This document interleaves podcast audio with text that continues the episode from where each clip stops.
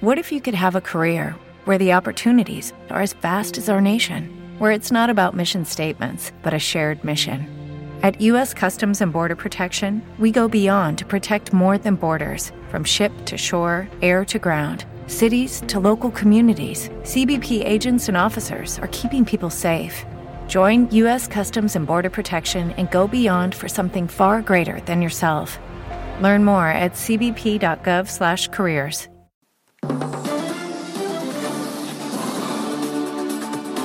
BFM Business, le grand journal de l'écho, Edwige Chevrillon. Bonsoir à tous, on est ensemble jusqu'à minuit avec mes invités, des sujets très différents. On parlera de banque, du rôle des banques, est-ce qu'elles jouent le jeu? On parlera aussi de Free, de Free qui a réussi euh, son troisième trimestre. Et puis on parlera aussi de l'emploi dans les handicapés dans un instant. C'est Sophie Cluzel, elle est la secrétaire d'État auprès du Premier ministre chargée justement des personnes handicapées. Euh, c'est ça à l'occasion du Duo Day. Duo Day, c'est une initiative lancée en Irlande. L'idée, c'est d'avoir une personne qui travaille, un handicapé, et comme ça, ça s'appelle le Duo Day. Et elle viendra avec Jean-Marc Ribes, le président du directoire de BPE la banque privée, la banque postale, qui essaie justement de s'impliquer dans cette action, comme BFM Business. Ensuite, je recevrai euh, Thomas Reynaud, il est directeur général du groupe Iliad, qui a donc lancé, euh, annoncé hier de très bons résultats euh, pour le troisième trimestre. Avec eux, bien sûr, on parlera du lancement de la 5G. Quelle sera la stratégie d'Iliad? Enfin, je recevrai Philippe Brassac, il est le président de la Fédération bancaire française. Il est directeur général du Crédit Agricole. Si vous dire s'il pèse lourd, il nous dira comment ça se passe. Est-ce que les banques jouent le jeu ou pas, notamment sur les PGE Comment voit-il euh, ce climat quand même très difficile, climat économique Et puis pour finir, on refait l'écho. On refait l'écho, ça sera avec Aurore Laluc, que vous connaissez bien, économiste, députée européenne, place publique. Face à elle, Olivier Babot, libéral plutôt, président fondateur de l'Institut Sapiens. On viendra sur le plan de relance européen parce que c'est complètement bloqué grâce aux Hongrois et aux Polonais, ou plutôt à cause des Hongrois et des Polonais, voire de la Slovénie. Comment on sort de cette impasse? Ça sera dans On refait l'écho. Pour l'instant, place à l'actualité, Stéphanie Colo. Votre rendez-vous avec la nouvelle solution fibre sécurisée de Bouygues Télécom Entreprise. Bouygues Télécom Entreprise.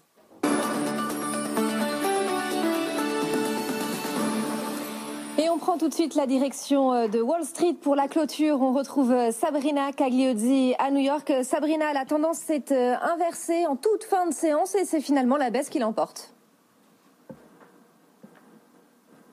Oui, effectivement, on termine même, Stéphanie, sur les plus bas niveaux de, de la séance, euh, alors que les indices américains étaient euh, en hausse pendant une bonne partie de la journée. En tout cas, euh, l'indice Dow Jones, sans sur les nouvelles concernant le vaccin de Pfizer, plus prometteur qu'initialement indiqué.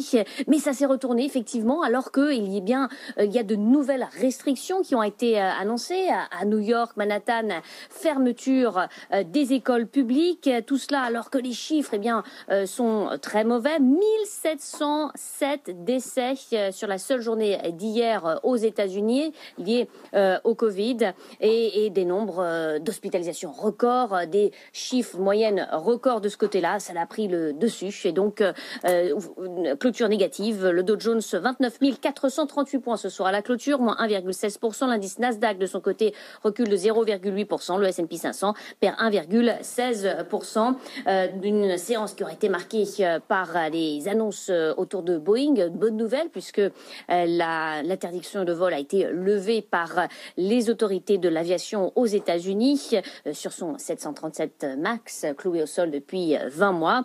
Le titre Boeing qui était en hausse pendant une bonne partie de la, la séance termine malgré tout en baisse de 3,3%. Des résultats également dans le secteur du retail avec Target après Walmart hier qui a publié des chiffres nettement au-dessus des, des attentes sur le trimestre écoulé. Target prend 2, 4% ce soir à la clôture. Lowe's, de son côté, euh, a publié également des chiffres, euh, les chiffres de son trimestre écoulé, des chiffres mitigés. Du coup, le titre était sanctionné. Lowe's euh, qui perd 8,2% dans une tendance donc négative. Gros retournement de tendance sur des inquiétudes concernant les nouvelles mesures de restriction et son impact sur l'économie américaine. Le Dow Jones, moins 1,2% ce soir, Stéphanie.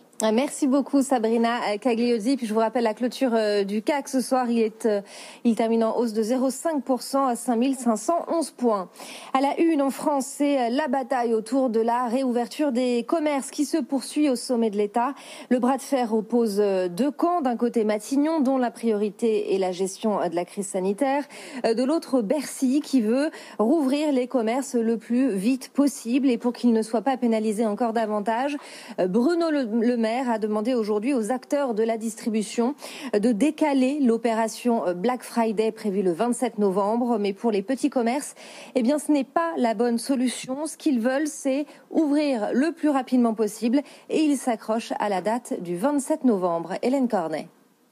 Black Friday ou pas, les fédérations de commerçants tiennent à ouvrir de nouveau dès le 27 novembre. Question de survie, disent-elles. Ce week-end est le deuxième plus important de la fin d'année. Il représente à lui seul près de 20% du chiffre d'affaires de la période. Ce sont quatre jours supplémentaires qui pèsent lourd dans les comptes et une meilleure option du point de vue sanitaire. Ils permettront d'étaler les flux de consommateurs sur quatre week-ends d'ici Noël au lieu de trois. Les fédérations de commerçants demandent par ailleurs l'ouverture des magasins tous les dimanches de décembre et janvier, ainsi qu'un élargissement des horaires en soirée jusqu'à 22 heures par exemple. L'autre réticence pour un décalage de la date du Black Friday, c'est du point de vue économique. Casser les prix à quelques jours de Noël, ce n'est pas pertinent. Décembre est en effet un des seuls mois de l'année où les commerçants font réellement leur marge et les mesures de soutien mises en place par la France sont dans le viseur de euh, Bruxelles. La Commission européenne s'inquiète en fait de l'impact de ces mesures sur les finances publiques et les déficits. Explication avec Delphine et Thomas Asportas. Dans le collimateur de la Commission européenne, les hausses de salaire dans les hôpitaux et la baisse des impôts de production en France. Des mesures permanentes et non temporaires qui vont venir creuser une dette déjà élevée, 120% du PIB, sans que Paris n'ait prévu de les compenser. Or, pour Bruxelles, les mesures de soutien pour surmonter la crise sanitaire ne doivent pas pour autant faire déraper les comptes publics. Un dérapage pointé d'ailleurs encore aujourd'hui par la Cour des comptes. Réponse de Bercy, la priorité est de soutenir l'économie et d'éviter son effondrement. Ce n'est pas le moment de faire de la consolidation budgétaire, mais le gouvernement promet nous reviendrons à une trajectoire de finances publiques responsable une fois la crise passée. Autre bataille qui se joue en ce moment à Bruxelles, elle concerne le plan de relance européen, les 750 milliards d'euros qui sont toujours bloqués, mais l'Union européenne avancera sans les pays qui bloquent si un compromis n'est pas trouvé, affirme Paris. La Hongrie, la Pologne, rejoint aujourd'hui par la Slovénie, dénonce la clause qui euh, conditionne le versement des fonds au respect de l'état de droit, c'est-à-dire l'indépendance de la justice et le respect des droits fondamentaux. La Belgique va définitivement sortir du nucléaire. Le nouveau gouvernement a entériné la fermeture des sept réacteurs en 2025. Engie, qui les exploite, renonce du coup à prolonger deux d'entre eux de 10 ans. Le français, qui pourrait d'ailleurs être intéressé de participer à leur démantèlement pour tester son savoir-faire avant de l'appliquer aux 14 réacteurs français qui, eux, seront arrêtés en France d'ici 2035. On s'arrête à présent sur le compte personnel de formation. L'application lancée il y a tout juste un an permet à chacun de bénéficier d'argent et non plus d'heures pour se former. Un nouvel outil censé permettre à chacun de s'acheter une formation en quelques clics. Alors un an après, où en est-on? On fait le bilan avec Caroline Morisseau. En un an, la nouvelle application a permis de financer un million de formations pour un milliard d'euros. C'est deux fois plus qu'avant son lancement. Autre avancée, le public s'est élargi. 66% des demandes de formation concernent des ouvriers, employés et techniciens et dans 38% des cas, ce sont des personnes qui ont un niveau inférieur ou égal au BEP-CEP, e alors qu'il y a encore un an, les formations concernaient essentiellement des cadres. Enfin, concurrence et transparence obligent, les prix sont en baisse. Le prix moyen du permis B, par exemple, est passé de 1346 à 947 euros. Un bilan de compétences coûte en moyenne 150 euros de moins en début d'année prochaine. Chacun pourra en plus donner son avis sur la formation qu'il a suivie, de quoi stimuler encore un peu plus la concurrence. L'application a donc bien facilité la formation, même si ses droits restent encore sous-utilisés. Depuis la création du compte personnel de formation en 2015, 12 millions de comptes ont été activés sur 38 millions au total. Dans l'actualité, entreprise Valourec en mauvaise posture supprime 1000 postes, dont 350 en France. Le site de Bréville-les-Rouen en Seine-Maritime va également fermer. Le groupe publie un chiffre d'affaires en baisse de 32% au troisième trimestre à 716 millions d'euros, marqué par un plongeon de la demande de ses clients euh, pétroliers. La dette continue de grimper. Elle atteint désormais les 3 milliards et demi d'euros. Euh, dans le secteur euh, automobile, PSA et Fiat réuniront leurs actionnaires respectifs le 4 janvier pour approuver leur projet de fusion. Leur mariage doit donner naissance à Stellantis, le quatrième groupe automobile mondial en volume de vente. Blablacar ne relancera pas son offre de bus en Europe avant le printemps 2021. C'est ce qu'a indiqué son directeur général Nicolas Bresson.